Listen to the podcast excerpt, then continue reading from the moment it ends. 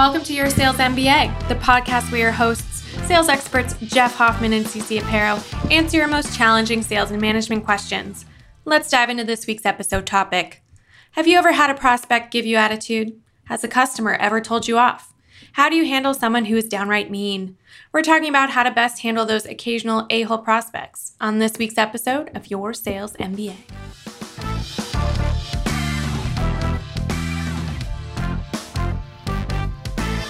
Hello, sales friends. Hello, Jeff. Hi, Cece. This is Your Sales MBA, the podcast where we answer every single one of your sales questions at every stage of the sales funnel.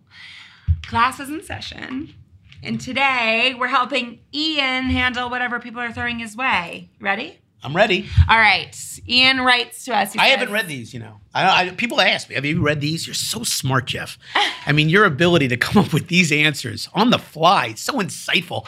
I, you know, it's a gift. I've not heard these before. Oh, is the first time I'm hearing Ian's question. It is true. It is It's true. something You- truthful. Yeah, you've never you've never seen these emails before. Allie and I read all the emails that you guys send to us, and then we pick which ones we think are going to make the most sense for the podcast. But honestly, we love every single email we get. there are emails we, la- Allie, we laugh out loud when we're reading these emails because these are questions that we've had. Allie and I have been Yeah. in sales ourselves for ten years, so these are things we face every day. Just like it makes me happy if I send an email to a prospect and they say, Yes, I will take your call. When we get emails at the podcast at sellhoffman.com and we get to read through these questions, it is so thrilling to us that there is at least at least Ian listens to us, and we know Yeah. that Ian's out there. So I, I love it. I'm, I'm just so honored that you're sending these questions to us and, and happy to do my best to help you. So keep them coming. But uh, first, Ian. Okay, Ian writes. Where's Hi Ian there. from? Where's Ian from? Ian's You know, from New York. I want to start telling everybody Okay. where they're from. All right, I like it. Ian's from New York, Okay. uh, and we only know that because we did a little stalking. Is this is it city or New York State? I think New York City. It says the Greater New York City on his LinkedIn. Okay, cool. Thanks, Ian, for letting us stalk you too. okay, he writes. Hi there. I recently attended your prospecting workshop and wanted to ask a Oh. follow up question. Ian, first of all, thanks for coming to the workshop. We love and, it. and thanks for the plug. He writes, How do I handle a mean prospect or customer? I know that people have bad days, but I find that it really throws me when someone's downright rude, especially if I've been working with them for a while. Why are people mean and what do I do about it? I mean, this is the realest question you could ask Yeah, it because it is. doesn't just apply to sales, this is real life. If I can break down your question, Ian, I think you'd probably have a good chuckle at what it was, which is why don't people like salespeople? and I think that's kind of what you're asking. But um, yeah, man, this is this job is hard because we're paid not on the yes, we're paid on the no. I mean, yeses are, are is, is the bonus for our job. No one's getting paid to get meetings. You're getting paid to get abused by people who won't take your meeting. That's why this job is so hard. But that doesn't discount the fact that it still hurts, and and we're still people, and we have feelings, and it's hard to go to a job where people literally will tell you get out, or I don't like you, or I don't trust you, or I don't believe you, or just be just kind of nasty in general. I don't know of many jobs that you have to endure that. I do. I can think of one, What's yours? I have one. What's uh, a meter maid. Oh, that's Is that politically correct? No, it's Allie, is that politically correct? You're shaking your head no. No. What a meter person? Meter person, not a meter maid. Parking parking meter attendant. I know one. That's a long word. That's a long. the cable company, customer se- service at the Ooh, cable company. oh, Allie like that one. Cap, cap that's Oh, yeah. Because you could be on the phone with that for them with hours. They did nothing wrong, but you're just pissed because you don't have your cable or your Wi-Fi. Mm. Ooh, ooh. Yeah, Wi-Fi IT. That's in there. That's you hate to see it happen. Yeah. What sales is up? Oh, sorry, sorry, I, I digress. So anyway, so what about us? What about us? All right. So I think if I heard his question right, is what should I do about it? Yeah. All right. So let's answer the question. How? What should I do about it? Let's start with the obvious. You can't make people nice. So that's not going to be your position. But what you can do is a couple of things. It makes a lot of sense knowing that no matter how carefully you marshal and plan your day, the around the corner angry unhappy prospect slash customer could always reveal themselves. And it makes sense that they often can because everybody has bad days and everybody has bad moments. But who in the world is easier to take it out on than the sales rep who just called you? So i always assume that when people are inappropriately angry or weird that this is probably has something to do with something that has nothing to do with me. And I'm an easy person to kind of blast it out at because I'm the sales guy in the room. So a couple of things that you want to do, Ian, to kind of arm yourself a little better to this kind of feeling. First, be really, really conscious of your own. We used to call these things biorhythms, but but really your own energy levels. When are you at your peak, and when are you at your most vulnerable? I'll use myself as an example. I'm a, uh, traditionally just always been a morning person. I get up very, very early. I generally wake up with tons of energy, and this energy will last for me well into lunch. But once I get into lunch, I tend to fall quickly and somewhere around mid afternoon, I am junk. I spend all my energy early. If you didn't give me a watch and you didn't give me an alarm clock and you didn't give me my delicious IPAs from my good friends at Treehouse, that is an unpaid for sponsored plug. If you take away all those things, I am certain I would naturally wake up at 5 a.m. and go to sleep at around 7 or 8 p.m. That's just my my my clock. So I make sure that I coincide or select the sales activities that make the most sense by my energy levels. So I am probably most capable of handling rejection from cold calling at the end of the day. Why the end of the day? Because when I've got a lot of energy and I'm getting a lot of no's, it's gonna hurt.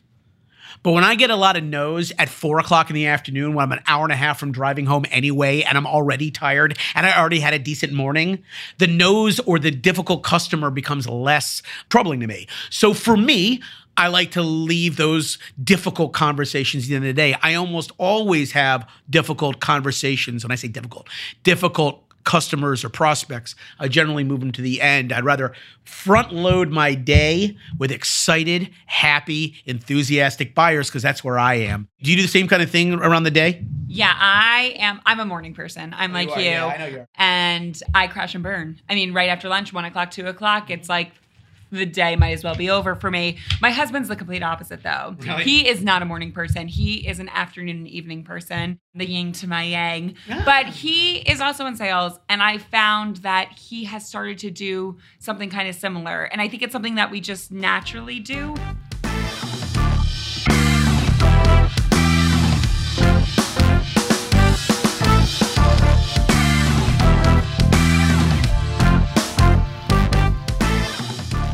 Okay, so we figured out how we can readjust our behavior and our activity so that those angry, cranky prospects aren't affecting us as much. But what about the customer? What about the person that you are end of the deal cycle with and they start getting cranky with you? Or someone that you've been working with for maybe two years that all of a sudden sends you a nasty gram? That's a little trickier. And obviously, we don't want to give advice on things that are probably more important that you're thinking about the specific relationship itself, because every relationship's got its own kind of thing about it. But this is what I found in, in my career and in my experience. The biggest resistance that we get from prospects and customers are in what I would call the bookends of a deal, the very beginning and the very end. Makes a lot of sense why. In the very beginning, any revealing the prospect has about interest or urgency is probably going to be stifled because that prospect is deeply afraid that on the first interaction, if they say, I'm actually interested, I am curious, that the sales rep will then start a sales process and bug the hell out of me when I'm really just kind of starting. So there's lots of resistance from prospects early. But there's equal amount of resistance from either people you're working with or even existing customers at the end of the deal. Why? Because now all this conversation is leading to I have to make the decision to buy or not. And you can say, well, what's the big deal? I mean, if they they did all their research, they did their homework, and they've decided I'm going to buy or not buy, why is that such an emotionally charged moment that they're going to be resisting to me? Well, many won't, but some will, and some will for very real reasons. Let's say they don't want to buy. If it's late in the sales process, the logical question would be if it's if they don't want to buy and it's late in the process, why haven't they told me they don't want to buy a month ago? Why are they still going through procurement? Why are they still doing a second trial? Well, that's a really good question, and there's a host of answers for it. But my guess is that most of the answers are a poor reflection on your customer, not you. Maybe your customer was never really authorized to search for this, or maybe your customer didn't realize that another group had already made a similar purchase and they were going to be taking advantage of that relationship, or maybe that customer didn't didn't know that their budget had been slashed. All of these things would reveal that they had made a mistake. And customers do not like telling salespeople that they made mistakes. So now this customer has realized that this work I've been doing is wasting not only my time, but the time of this rep. And over the last three weeks, I have not been honest with this rep. In fact, I've been pretending I'm going to buy because I'm kind of embarrassed by this or I don't know how to bring it up. But now the rep is asking me for the business, actually asking me to sign the order, which I can't do. And I have a real explanation, which is this deal died a month ago. I'm embarrassed and I wasn't very confident in my handling of it. So you would think that that would lead that person and then say, look, I really screwed up. I should have told you. A month ago, I found out we didn't have the budget for this. But do you really think a customer is going to use those words with you? Nope. No chance. So if you are caught in a lie and you have no good way out of it, and you get mad at yourself, how long will it take for you to pivot that anger away from you and toward the person you're lying to? Two seconds. And if that person's in sales? Even faster. exactly. So the truth of that should, I know that sounds horrible. No, the truth of that should give you comfort that this is a natural part of sales and negotiation. It's called impasse. It's real. This thing, it's moving, it's moving, it's moving, and then all of a sudden it feels like it hits some immovable object. Knowing that's an inevitable part of this process is, is one element. But the other element is this stop worrying about how do I handle an angry or mean customer and ask yourself a different question. The question is not how do I handle the difficult customer? The question is what would be an indication and an opportunity that this guy might get mad at me later?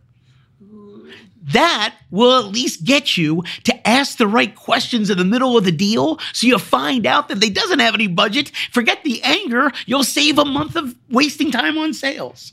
You know, Jeff, you taught me something a long time ago. It was probably eight years ago now. You said something to me, and I don't even think it was about sales. I think it was about a, a real life personal issue I was going through. You said, Cece, that sounds like a them problem, not a you problem. And it sounds like what you're telling people is this when people are getting angry, it's not because of something that you did nine times out of 10. It's about something that's going on in their life in that moment, something that they did wrong. So it's a mindset that we should all adopt. Yeah. The expression I know that we use a lot here internally, we share it with reps who meet us and, and, and, other folks and our clients. There's some real truths that we hold on to here at Hoffman about, about how sales is that I think many people forget. And one of those concepts is that everybody, we believe, everybody wants to be heard. Mm. Everybody wants to be heard. And whether that's happy thoughts or angry thoughts, everyone wants to be heard. At the end of the day, the easiest way to deal with someone who's venting an emotional moment towards you is to listen, not to judge, not to wonder how it affects you, not to wonder what you did to cause it, and worse still, not to take some of that anger along with you and then share it with the un the poor unfortunate soul you meet in 15 minutes, which very likely is why you're getting some anger from this customer because maybe they had a bad experience with another person 3 minutes before your call. Instead of trying to figure out how this impacts you, just listen to how this anger is impacting them. If people believe they've been heard, their emotional intensity will drop mm. and their anger will drop if they believe they've been heard. But if you are quick to try to fix a problem before that problem has been vetted and gotten the oxygen it needs to start to heal, then all you'll do is have the customer swallow the anger. And you'll find it reveal itself later in a really weird place because you can't stifle anger very long. So, what's the one phrase that people should have at their disposal, ready to go when they get an angry customer or prospect on the phone? What should they say to them? Great question. So it's actually the opposite. It's what you shouldn't say. So what you do not want to do when someone, when a customer, or frankly anyone in your life is upset with you and telling you they're upset, don't interrupt them. And the following things are considered interruptions. Mm-hmm. Yes, I see. That makes sense. I see why you feel that way. Oh, I didn't realize that. Oh, all those little utterances while they're talking will make them insane and their anger will continue to stoke. If you want that anger to come from rage to displeasure, which is a lot easier to manage, let them get it out without anything from you. So, what I always advise is when you get an angry customer on the phone, your first thing to do is not what you say. Your first thing to do is what you do with your index finger, and that's hit the mute button on your phone so you don't say, Great, understood, makes sense, thanks for sharing with me. All you're gonna do is shut up. Let me tell you what happens with angry people. I'm gonna role play an angry customer and tell me how realistic this sounds. And I would like you, CC, to take that advice. Like, we'll start it, and once I get going, don't say a word. and Let's see what happens. I know we're making this up, but I think you'll all kind of get it. Okay, let's time into the role play. Hi, Jeff. I just got your email. How can I help you? Yeah, I'm not happy, Cece. Outrageous. We've been talking for three months, and I had no idea that the, the renewal on this deal was going to go up 20%. I don't think you've ever gone up more than 5% on a renewal. This is completely out of line, completely out of my budget. And the fact that we've had three conversations while you knew very well that I was going to have to pay 20% more next year without telling me, I think that's crappy. And I think that's this deceitful, and I'm angry. I mean, seriously. I mean, I, how you could have brought this up. I mean, you know, I'm going back to the CFO and getting money for this new project. Now I have to go back and say I need more money for the existing renewal. You knew I was doing this. You could have told me. I mean, I look, I know you have a lot going on, but you got to be thoughtful when you're working with me. I have a lot of cooks in this. Ge- All right, time out. Ask yourself as I'm doing this. Does this sound kind of like how it goes? Oh, yeah. What happened to my pitch, volume, and intensity after each break, I gave I gave a couple of sentences. You greeted me with silence. I gave you a few more sentences. You greeted me with silence. I gave you some more sentences. Those buckets of sentences. What'd you notice about how I spoke? Each time they got a little softer, the words became a little bit I don't want to say nicer, but they weren't as aggressive as they had been in the in the previous bucket. No question, because anger and rage requires energy. Mm-hmm. And I'm making this person spend it early. The first bucket, I said, This is bullshit. Just call me crappy. And I said crappy. yeah. And I said there was a second one. I think I said deceitful. Was it the first one I said deceitful? So I hit you with crappy deceitful. This is the angry customer that our listener is asking about. I'm being that person. But in the second bucket, I brought up the fact that when we're talking about this other deal, and it's putting me in an awkward position because now I need more money than I thought I needed. Mm-hmm. And we've been speaking a lot. So I'm revealing that first bit, I'm angry at the price. Second bucket, I'm angry that you weren't straight with me. Third bucket, I'm angry because I have to deal with my CFO and it's difficult. And you're not making my life easier, you're making it harder. So, guess what happened? Not only did the customer vet and the energy and the intensity went down, but it was only on the third bucket could CC you have really learned why I'm upset. It's because I have to go back to the well to my CFO again, and I don't like doing that. So, it's the silence, not the words, that's going to right that ship, in my opinion. Okay, Jeff, before we go, what is one thing that everyone should do today that will increase their sales? Okay, what I'd like you to do, gentle listener, is as you're uh, driving into your work uh, office of employment, or maybe you're listening on the commute home on the ride back, and you'll do it tomorrow morning. But it'll take about five minutes, and I want you to find a customer that you closed last quarter. Last quarter, not this quarter. So at least six, eight weeks ago. A customer that you closed a while ago and haven't spoken to since they've onboarded. And call and ask. You want to have a conversation with them with one question. The question is not going to be how do they like the service or how's the onboarding going or is it everything we promised it would be. I want you to ask this question. CC, first I wanted to thank you for uh, for your business last month, but there's been something bothering me that I wanted to ask you if you don't mind. How can I help you? Well, I want to get better at sales. And I thought, who better to talk to than people who bought from me? Tell me one thing I did during the time we met where I screwed up, even though you bought it anyway. You ask that question of an existing customer, and you're going to find out more about what you're doing wrong than anyone else. Don't ask people who haven't bought from you why they didn't buy from you. That's like asking someone who just broke up with you why. It's not you, it's me. Right. Of those, what else are you going to hear? So the idea that you didn't take my meeting and my boss wants to know why. You really think you're going to find out the answer? But if you ask a sold customer on something you did wrong that they overlooked, think of the power I'm giving you. Think of the vulnerability I'm, I'm offering myself And I said it was all because it's I want to ask you because I want to be a better at what I do. I'm entrusting you, CC, my customer, with my career. I mean, could that be a more generous question? And what you hear from that customer is exactly what you stink at. So listen with big ears. I think your pipeline is going to get an immediate improvement from it. I like it. Thank you so much. And happy selling, everyone. Happy selling. Don't forget to send us your questions to podcast at sellhoffman.com. As well as any birthday presents. Thanks for tuning in to this week's episode of Your Sales MBA. If you have sales or management questions, feel free to send them to podcast at sellhoffman.com. That's podcast at S E L L H O F F M A N.com. And remember to rate, review, and subscribe. It helps boost us in the ratings so other reps like you can find us. Until next time, happy selling.